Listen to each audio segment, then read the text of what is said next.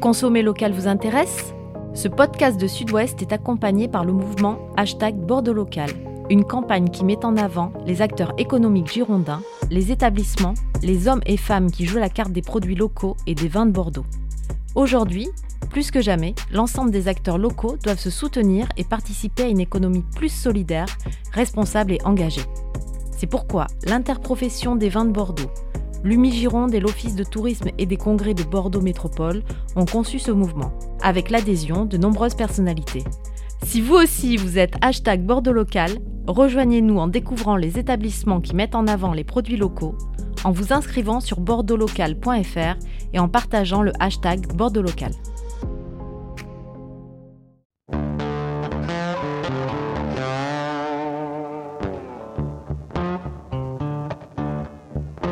Externalité positive, externalité négative, logique des marchés. La macroéconomie du vin, suite. Alors que les ventes à l'étranger de Champagne, Bordeaux, Cognac, Bourgogne et autres vins et spiritueux français ont dépassé le seuil des 17 milliards d'euros en 2022, on poursuit aujourd'hui notre conversation débutée la semaine dernière avec un économiste du vin, le bordelais, Jean-Marie Cardeba. Bonjour à tous, vous écoutez les 4 saisons du vin, les 4 saisons du vin, le podcast de la rédaction de Sud-Ouest qui raconte le monde du vin, qui revient sur ses faits majeurs et qui tente d'en décrypter les enjeux. Saison 5, épisode 22, je suis Mathieu Hervé, je suis avec César Compad, responsable de la rubrique vin Sud-Ouest. Bonjour César. Bonjour Mathieu, bonjour à tous. Et je le disais, nous poursuivons notre conversation entamée la semaine dernière avec Jean-Marie Cardeba. Bonjour Jean-Marie Cardeba. Bonjour. Je le rappelle, vous êtes professeur d'économie, vous enseignez à l'Université de Bordeaux et à l'INSEC, l'école de management et de commerce, et vous êtes l'auteur, entre autres publications, d'un ouvrage intitulé Économie du vin, publié à la maison d'édition La Découverte en 2017. Nous nous sommes quittés la semaine dernière sur la situation à Bordeaux. Reprenons le fil de cette conversation. Euh, une première question. Est-ce que vous pensez qu'il y a eu des erreurs qui ont été commises par le passé pour être dans la situation dans laquelle le vignoble bordelais euh, se trouve? Question délicate. Euh, c'est toujours facile de trouver a posteriori des erreurs. Donc oui, bien sûr, on va en trouver. Là où euh, il faut être euh, très humble quand même dans la démarche, c'est de se dire est-ce que euh, on les aurait pas commises à la place des décideurs dans la filière à la même époque? Donc que je sache, j'ai pas entendu de voix s'élever à une certaine époque pour dire il faut éviter les grandes surfaces, euh, la GD parce que ça va se casser la figure dans quelques années. Non, je n'ai pas le souvenir d'avoir entendu ces propos-là, donc j'ai pas non plus euh, forcément entendu euh, beaucoup de de spécialistes, d'experts pour euh, dire il faudrait euh, faire ci ou ça, ne pas aller sur les marchés à l'export, ne pas aller en Chine alors que la Chine s'ouvrait au milieu des années 2000.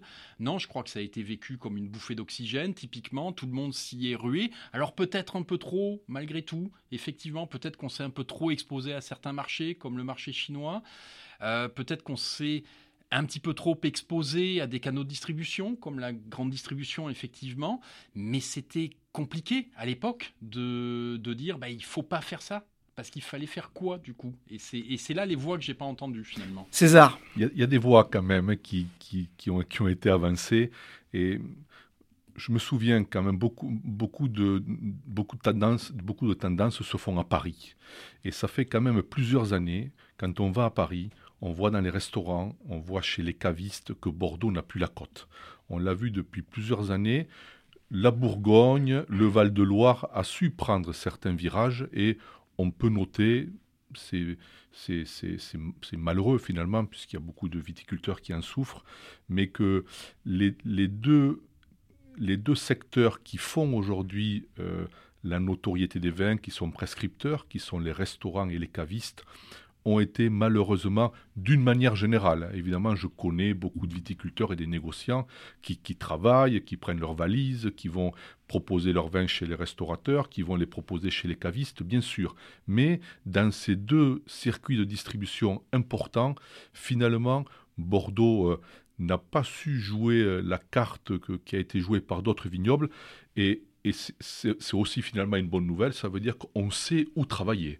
Et il y a des opérations qui vont se monter, même avec l'interprofession et d'autres, pour aller reconquérir ces deux marchés qui sont quand même des marchés en souffrance. Alors certains Bordeaux, des atypiques, des iconoclastes, ont retrouvé quand même une place de choix à la fois chez les cavistes et euh, chez les amateurs. Euh, je voulais revenir sur un article que vous avez commis, Jean-Marie euh, Cardeba, il y a quelques mois, voire peut-être un ou deux ans, sur le site The Conversation. il était intitulé Quelques pistes provocantes pour sortir le vin français de la crise. Et vous évoquiez trois pistes qui, je cite, méritent d'être étudiées. La première, l'indication des millésimes sur les étiquettes. Oui, Bordeaux a des volumes importants.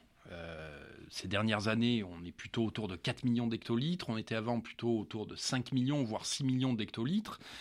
Donc, Bordeaux, c'est difficile de comparer ce vignoble avec finalement euh, la Loire ou la Bourgogne pour répondre à, César Compadre, parce que ils doivent vendre, ils doivent vendre des volumes importants et forcément ils ont besoin de débouchés euh, un petit peu plus importants que peut-être seulement les cavistes, les CHR de façon générale. Euh, alors j'entends qu'ils ont peut-être un petit peu trop négligé euh, ces, canaux de distribution et derrière la notoriété qui va avec et la prescription qui va avec, je l'entends tout à fait. Mais malgré tout, euh, il faut comparer des choses qui soient parfaitement comparables. Je crois que finalement ce qui va manquer le plus à Bordeaux pour vendre et retrouver de la marge dans ces ventes, c'est eu égard à ces volumes aussi, ce sont des grandes marques, des marques fortes. Je crois que c'est surtout ça qui manque finalement, parce qu'on ne peut pas aborder euh, un marché avec des volumes importants et une offre extrêmement fractionnée en des milliers d'étiquettes différentes. Je crois que le, le problème est là. Euh, lorsque les Chiliens débarquent avec des volumes importants, lorsque les Africains du Sud débarquent avec des volumes importants, les Australiens, etc., ou même dans certains cas les Espagnols, ils arrivent avec des marques, des marques puissantes, des marques structurées et du coup des canaux de distribution qui sont peut-être assez traditionnels, euh, effectivement la grande distribution, etc. Mais ils jouent beaucoup sur les volumes, les économies d'échelle et la rentabilité. Donc je crois vraiment que euh, cette question des volumes est importante. Et elle est importante, et, j'en viens à ce que vous disiez, elle est importante aussi finalement dans la gestion des stocks quand on a beaucoup de volume, il faut faire une gestion la plus euh, pertinente possible des stocks d'une année sur l'autre, voire en glissement sur trois ans. On peut jouer sur des stocks sur trois ans. Et c'est vrai que les millésimes sont très gênants la mention de millésime n'est pas obligatoire sur une bouteille. Ça fait partie des rares mentions qui ne sont pas obligatoires, donc profitons-en. Est-ce que vous croyez vraiment que le consommateur étranger, le consommateur chinois, le néo-consommateur euh, africain, euh, asiatique, en dehors de la Chine, etc., est-ce que vous croyez vraiment que la notion de millésime lui parle? Elle parle à nous Français qui sommes habitués à nos AOC et à nos millésimes, mais c'est tout. C'est tout. Et finalement, je crois qu'on pourrait s'abstraire de la notion de millésime, au moins à l'export, pour mieux gérer nos volumes. Il y a une deuxième euh, piste que vous évoquez, c'est la création, et peut-être que c'est un, parallèle avec ce qu'on disait, de véritables marchés à terme. Euh, qu'est-ce que c'est un marché à terme pour euh, les béotiens que nous sommes? Alors c'est assez compliqué, c'est un instrument de gestion du risque en fait, et rien de plus. Donc c'est un marché parallèle au marché au comptant où l'on vend et on achète du vin physiquement, c'est-à-dire des, tonneaux, hein, euh, comme on dit dans le Bordelais. Euh, c'est un marché sur lequel finalement on peut vendre ou acheter à un prix donné à l'instant T mais le dénouement de l'opération se fera à un horizon temporel de 6 mois, 9 mois ou 12 mois. Ces marchés à terme, ils existent à Chicago notamment sur la plupart des matières premières, y compris sur le jus d'orange, donc vraiment sur des liquides. Et euh, on pourrait tout à fait l'imaginer dans le Bordelais. On, est en train de, de publier un article là-dessus avec quelques collègues bordelais pour dire effectivement il y a la place en Europe, et là je dépasse largement le cadre bordelais, il y aurait la place en Europe, eu égard aux caractéristiques d'évolution de dynamique des prix en Italie, en Espagne et en France, pour faire un marché à terme et pour gérer effectivement beaucoup mieux à la fois le risque qui pèse sur l'acheteur et le vendeur, euh, en fonction de la future récolte, etc. Et aussi pour mieux gérer les stocks. Donc c'est un instrument, il ne faut pas lui donner d'autres vertus que celui simplement de gérer un risque de prix, un, risque de quantité, à la fois pour l'acheteur et pour le vendeur de vin. Donc ça aussi, ça devrait être étudié. Et vous savez, euh, ce que je pense fondamentalement, c'est que les Américains s'y intéressent beaucoup. J'étais à Sacramento juste avant le, début du Covid pour euh, leur Unified Symposium, qui est le Vinexpo américain, on va dire, en Californie. Et j'en parlais avec le, directeur d'une principale euh, vraquiste euh, locale. je crois qu'ils ont ça en tête, vraiment, pour coter comme ça des grands cépages, le merlot, le cabernet, etc. Et je pense que c'est quelque chose qui se fera de la même façon que le marché des vins fins, la bourse des vins fins, si vous voulez, comme la bourse financière, mais pour les vins, elle est à Londres. Ça s'appelle le Livex et c'est pas à Bordeaux. Et ça, je le regrette. Ça, ça fait partie des choses que je dis. On parlait tout à l'heure des erreurs qui auraient été commises. Je crois que là, il va pas falloir marquer le tournant d'une innovation financière autour du vin, avec des marchés organisés. Et pour moi, euh, un collègue américain me faisait remarquer un jour, Bordeaux, c'est le Hollywood du vin. Eh bien, si on doit un jour faire un marché financier à terme pour le vin, il doit être à Bordeaux. Ça va être le Francfort du vin, finalement. Ou la City du vin. Alors, c'était la deuxième piste. Et puis, troisième piste, et là, tout le monde va comprendre. Vous dites, pourquoi ne pas réduire euh, le nombre d'appellations d'origine? Alors ça, on le démontre aussi dans, dans un article qui a été euh, publié euh, il y a deux ans environ dans une revue académique. Euh, en fait, on, on fait plusieurs hypothèses. On prend les, les 57 appellations du Bordelais lorsqu'on mélange les couleurs, etc. On aboutit à 57 appellations. Et on regarde un petit peu quelles sont les, les dynamiques de prix pour voir s'il y a des substituabilités. C'est-à-dire que quand un prix pour une appellation augmente, est-ce qu'il n'y a pas un report vers une autre appellation qui serait voisine? Et on fait des hypothèses. Finalement, on regarde euh, euh, les proximités de prix, les proximités géographiques entre les appellations, et puis on regarde les proximités sémantiques. Et on s'aperçoit que finalement, dans l'esprit du consommateur, lorsqu'on fait notre étude, il apparaît clairement que boire un côte de Castillon, un côte de Bourg ou un côte de Bordeaux, et j'insiste bien sur le côte, c'est la même chose. Boire un Saint-Émilion, un Lussac Saint-Émilion, un Montagne Saint-Émilion, c'est finalement la même chose. Et je sais que je vais faire se dresser sur, le, sur la tête les cheveux des puristes. Votre tête est déjà mise à prix euh, dans toutes ces appellations. mais c'est effectivement la même chose. Donc il n'y a pas de gain, si ce n'est des gains de complexité, à avoir des appellations aussi proches en termes sémantiques on rajoute de la complexité et on perd de la valeur. Parce que finalement, si tout le monde s'aligne sur Saint-Émilion, parce que Saint-Émilion est plus cher que Lussac et Montagne, ben Lussac et Montagne y gagnent. Et Saint-Émilion n'y perd pas. Donc on peut gagner à simplifier les choses.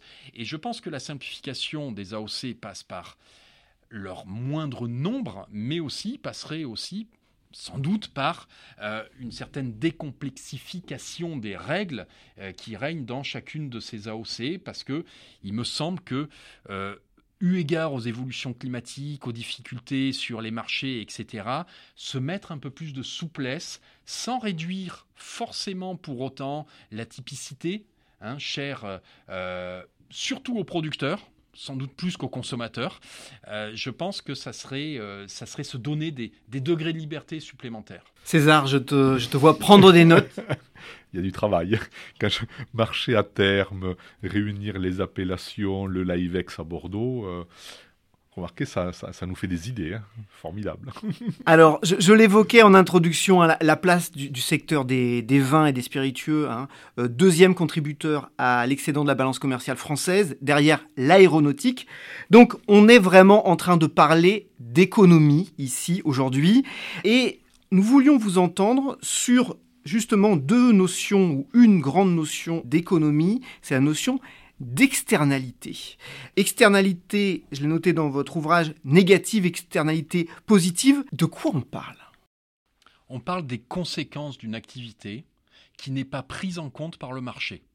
C'est-à-dire que une pollution volatile dans l'atmosphère, il n'y a pas un marché qui mesure son coût, son prix. Euh, lorsqu'on parle des pesticides, effectivement, on a des approches en termes euh, de santé. On essaye de regarder ce que ça peut avoir comme conséquence au niveau de la santé, mais il n'y a pas de traduction derrière par un prix avec un marché de la santé véritablement. Alors, il y a des travaux qui existent de plus en plus et qui nous disent finalement euh, les maladies coûtant à la sécurité sociale, etc., donc coûtant à la société.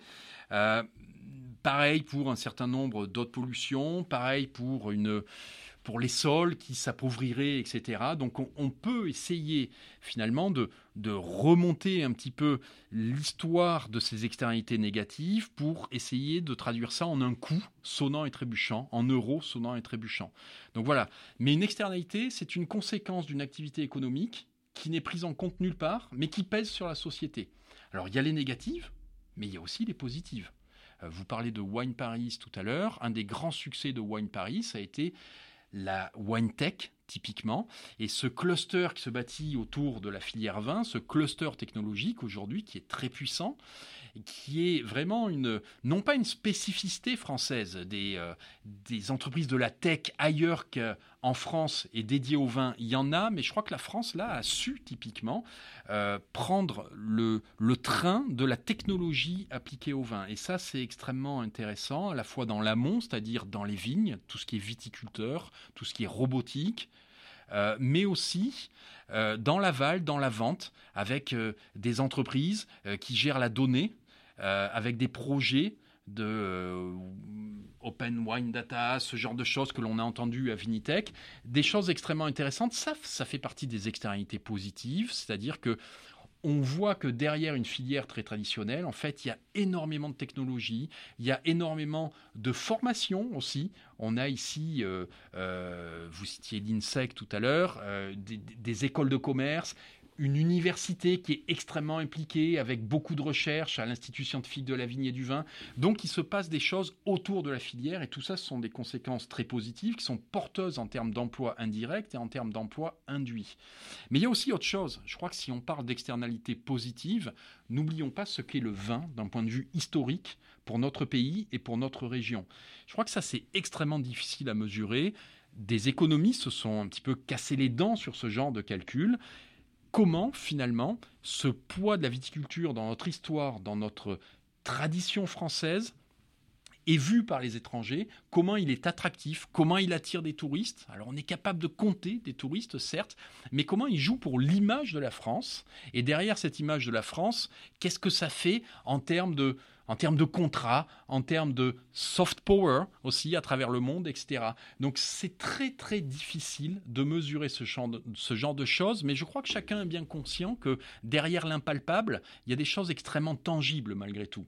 Et cette, image de la France à travers ses vins et aussi à travers sa gastronomie, vous savez qu'elle a été reconnue, cette gastronomie, au patrimoine mondial immatériel de l'UNESCO, eh bien, il y a quelque chose qui se joue et il y a des conséquences positives. De là à les mesurer, c'est une autre paire de manches, bien évidemment. Mais lorsqu'on fait le procès de la viticulture parce que c'est un alcool et parce qu'il y a des problématiques hygiénistes, parce qu'il y a des problématiques environnementales, il faut aussi regarder ces aspects positifs, et y compris d'ailleurs sur le plan environnemental, d'aménagement du territoire, de structuration des paysages, etc. Ça aussi, ça a été récompensé par des labels UNESCO, que ce soit le village de Saint-Émilion, les caves et les paysages de Champagne, les climats de Bourgogne, etc. Donc faisons la balance de façon équilibrée ne faisons pas des procès à charge d'un côté ou de l'autre. Alors on va continuer avec un, maintenant un petit exercice de, de prospective. Alors vous n'êtes pas futurologue, vous n'êtes qu'économiste. Toutefois, c'est quoi pour vous les, grands, grands scénarios d'évolution du, secteur dans la, dans la décennie euh, qui, qui, arrive avec les évolutions peut-être des, des, consommateurs et puis des évolutions aussi liées au climat, à l'environnement et aux grandes tendances euh, sociétales ah, Effectivement, là, c'est le moment de sortir sa boule de cristal, hein, mais c'est un peu le métier d'économiste d'une certaine façon, mais vous savez que les économistes se trompent tout le temps. Ça, ça a été prouvé, c'est bien la seule chose qui soit vraie dans le métier d'économiste, c'est leur, leur, taux de réponse incorrect. Euh, cela dit, la prospective, c'est pas lire l'avenir. La prospective, c'est proposer des scénarios extrêmement distincts justement. Et c'est un exercice que l'on a réalisé avec, euh, avec notamment la chaire vin spiritueux de, de l'INSEC Business School, mais c'est un exercice qu'a réalisé aussi France Agrimaire, par exemple, sur les vins IGP à l'horizon 2040. Donc France Agrimaire, c'est vraiment l'organe euh, du ministère de l'Agriculture dédié à, cette, à ces études économiques, prospectives de, des filières agricoles hein, et, notamment viticoles. Donc euh, je crois qu'il y a beaucoup de travaux qui sont menés aujourd'hui en prospective, tout simplement parce que l'avenir est totalement incertain. Donc loin de moi l'idée de, prévoir l'avenir, loin de moi l'idée de prévoir l'avenir. Néanmoins, il y a effectivement des grandes tendances ou du moins des signaux faibles qui semblent se détacher. Euh, alors, lorsqu'on fait ça, il faut regarder tous les aspects. Déjà, il y a les aspects macroéconomiques. Je l'ai dit à plusieurs reprises, le vin est un secteur extrêmement sensible aux grandes évolutions macroéconomiques, à la conjoncture économique de façon générale. Quelle sera cette conjoncture économique demain? Je ne vais pas vous le dire à 2030, 2035. Néanmoins, il y a deux choses qui paraissent assez évidentes. Un, on est en train de changer de modèle économique. On passe d'un modèle qui était très connecté, très mondialisé, très globalisé, avec des prix très bas, mais aussi des salaires qui, étaient, euh, qui augmentaient relativement peu. Donc, le consommateur était satisfait, il avait des prix bas. Le travailleur, déjà un petit peu moins, parce qu'il avait un salaire qui, qui augmentait peu. Et on est en train de transiter vers un modèle beaucoup moins connecté, beaucoup plus démondialisé, déglobalisé, fragmenté. Relocalisation, comme on dit. Une relocalisation. Euh, les Américains sont à fond sur la notion aujourd'hui de, de friendshoring, comme ils disent. Donc, on ne fait du commerce qu'avec les amis. Donc, vous voyez, c'est la fin d'une mondialisation multilatéraliste prônée par l'OMC, typiquement, l'Organisation mondiale du commerce. Donc, on est sur une tendance à cette défragmentation. Euh, c'est important parce qu'on va avoir des des prix plus élevés en relocalisant, mais il faudra bien avoir des salaires plus élevés. Là, on est dans la bascule, on est entre ces deux mondes, d'où l'inflation d'ailleurs, l'inflation qui est de fait structurelle puisqu'on transite d'un modèle vers un autre. Alors ce modèle a aussi des qualités, il est beaucoup plus propre, c'est aussi une transition écologique, donc on va le retrouver dans la vigne, on va retrouver deux choses. C'est d'une part des coûts et des prix plus élevés, le vin sera plus cher, vraisemblablement, mais comme l'ensemble des biens on va euh, sans doute avoir du mal, à moins d'avoir justement des, des, séries longues, si vous voulez, des volumes importants, à trouver des, euh, des vins moins chers, parce que, euh, ben parce que ces vins moins chers, on aura du mal à les importer. Aujourd'hui, on est le premier client pour l'Espagne, parce qu'on importe énormément de vins à bas prix d'Espagne, souvent d'ailleurs que l'on recommercialise en France et ailleurs. Est-ce que ça, ça va continuer? Je ne sais pas. Donc, on risque d'avoir une structure de coûts plus élevée, de prix plus élevés. Euh, ça, c'est une chose. On risque d'avoir un commerce mondial nettement ralenti. Donc, on parlait des cognacs la semaine dernière, on parlait euh, de Bordeaux aussi des exportations. Euh, est-ce qu'on aura toujours l'occasion d'exporter autant vers le marché américain, vers le marché chinois? Je ne le pense pas. Je ne le pense pas. Je pense que ces exportations seront réservées finalement au très haut de gamme, aux vins de luxe, qui finalement s'abstrait assez bien d'une barrière commerciale de 20 ou 30%, alors que c'est rédhibitoire pour un vin d'entrée de gamme, voire de moyen de gamme. Donc, on aura ces tendances macroéconomiques, moins de commerce, des prix plus élevés, et puis on aura des tendances de consommation, sans doute autour de la transition écologique qui structure le nouveau modèle économique, avec des attentes sociétales pour les viticulteurs qui seront beaucoup plus fortes, donc le bio. Écouteuse. Écouteuse. Écouteuse. Et, c'est, ça s'harmonise avec ce que je disais sur la hausse des coûts. Hein. Donc coûteuse, effectivement, des rendements moindres, donc des coûts plus élevés, mais des attentes sociétales qui seront euh, très affirmées de la part des consommateurs, vraisemblablement. Donc ça, c'est l'autre grande tendance. Parmi les grandes tendances que l'on peut identifier aussi, et que l'on connaît euh, déjà un petit peu, c'est ce brouillage aussi entre tous les alcools, c'est-à-dire euh, est-ce que l'avenir du vin, c'est pas euh, c'est pas le sans alcool finalement?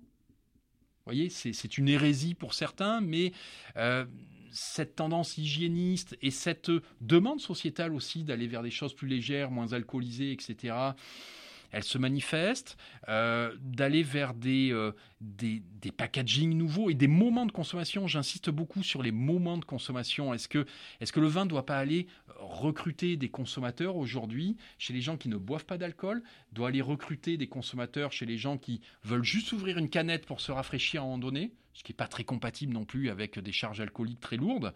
Euh, est-ce que l'avenir, c'est pas les cocktails? Et ainsi de suite. Euh, certains parlent même de mélanger la bière et le vin. Et en tout cas, moi, je vois un espèce d'affaissement des frontières que l'on sent venir depuis quasiment une dizaine d'années d'ailleurs. Hein. Ça fait c'est même plus un signal faible, c'est une tendance entre les différents alcools. Donc, c'est substitué par différents moments de consommation. Voilà. Donc, ça fait partie des quelques, des quelques éléments de prospective que l'on a vus, mais euh, on a aussi vu des, euh, des scénarios avec des dérives technologiques très fortes c'est-à-dire une, une vigne qui serait un petit peu plus aseptisée, le fait de très grandes marques, euh, justement pour lutter contre la hausse des coûts et la hausse des prix, donc une très forte concentration du secteur, une très forte technologisation, si vous, me si vous me permettez ce néologisme, du secteur. Donc, euh, vous citiez Penfold tout à l'heure, mais ça serait un petit peu le modèle, le modèle Gallo finalement, le modèle des très grandes marques. Pernod Ricard pourrait avoir un rôle à jouer.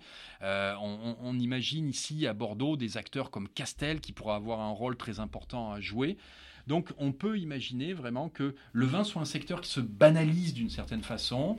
Euh, alors pas totalement non plus, mais en tout cas que tout ce qui est entrée cœur de gamme soit relativement banalisé autour de très grandes entreprises, un petit peu comme ce qui se passe dans la bière, si on met à part les bières artisanales aujourd'hui qui ont capté une part de marché importante, mais encore largement minoritaire. Donc voilà, ça ressemblerait au marché de la bière. Donc il y a la dérive inverse, et excusez-moi, j'en termine, l'autre scénario, bah, qui est le scénario, on va dire, euh, beaucoup plus agroécologique, bien évidemment, qui serait le contre-pied parfait de celui-là. Le scénario plutôt de la petite taille, de la proximité, du local, de l'agroforesterie. Voilà, toutes ces choses que l'on voit arriver aujourd'hui et qui pourraient s'imposer demain. Donc, vous voyez que on ne dit pas l'avenir, on dit voilà les, grands. Euh, voilà les, grands alors scénarii, scénario, dites-le comme vous voulez, tout est admis, je sais, mais quoi qu'il en soit, euh, l'avenir est quelque part là au milieu vraisemblablement. Alors dernière question sur laquelle on, voulait vous entendre, un secteur où justement là le vin ne se banalise pas du tout. Vous entendre sur, le, sur les prix des grands vins et sur, euh, sur la, spéculation, parce que certains grands, grands vins sont devenus littéralement une valeur refuge, des objets spéculatifs, des bouteilles conservées comme des lingots d'or. Hein. Il, y a des, fonds d'investissement qui se sont montés. Euh, comment l'économiste que vous êtes observe-t-il ce phénomène-là? Alors c'est là où l'économiste doit rester un économiste et pas un consommateur. Alors effectivement, euh, c'est une dérive relativement logique.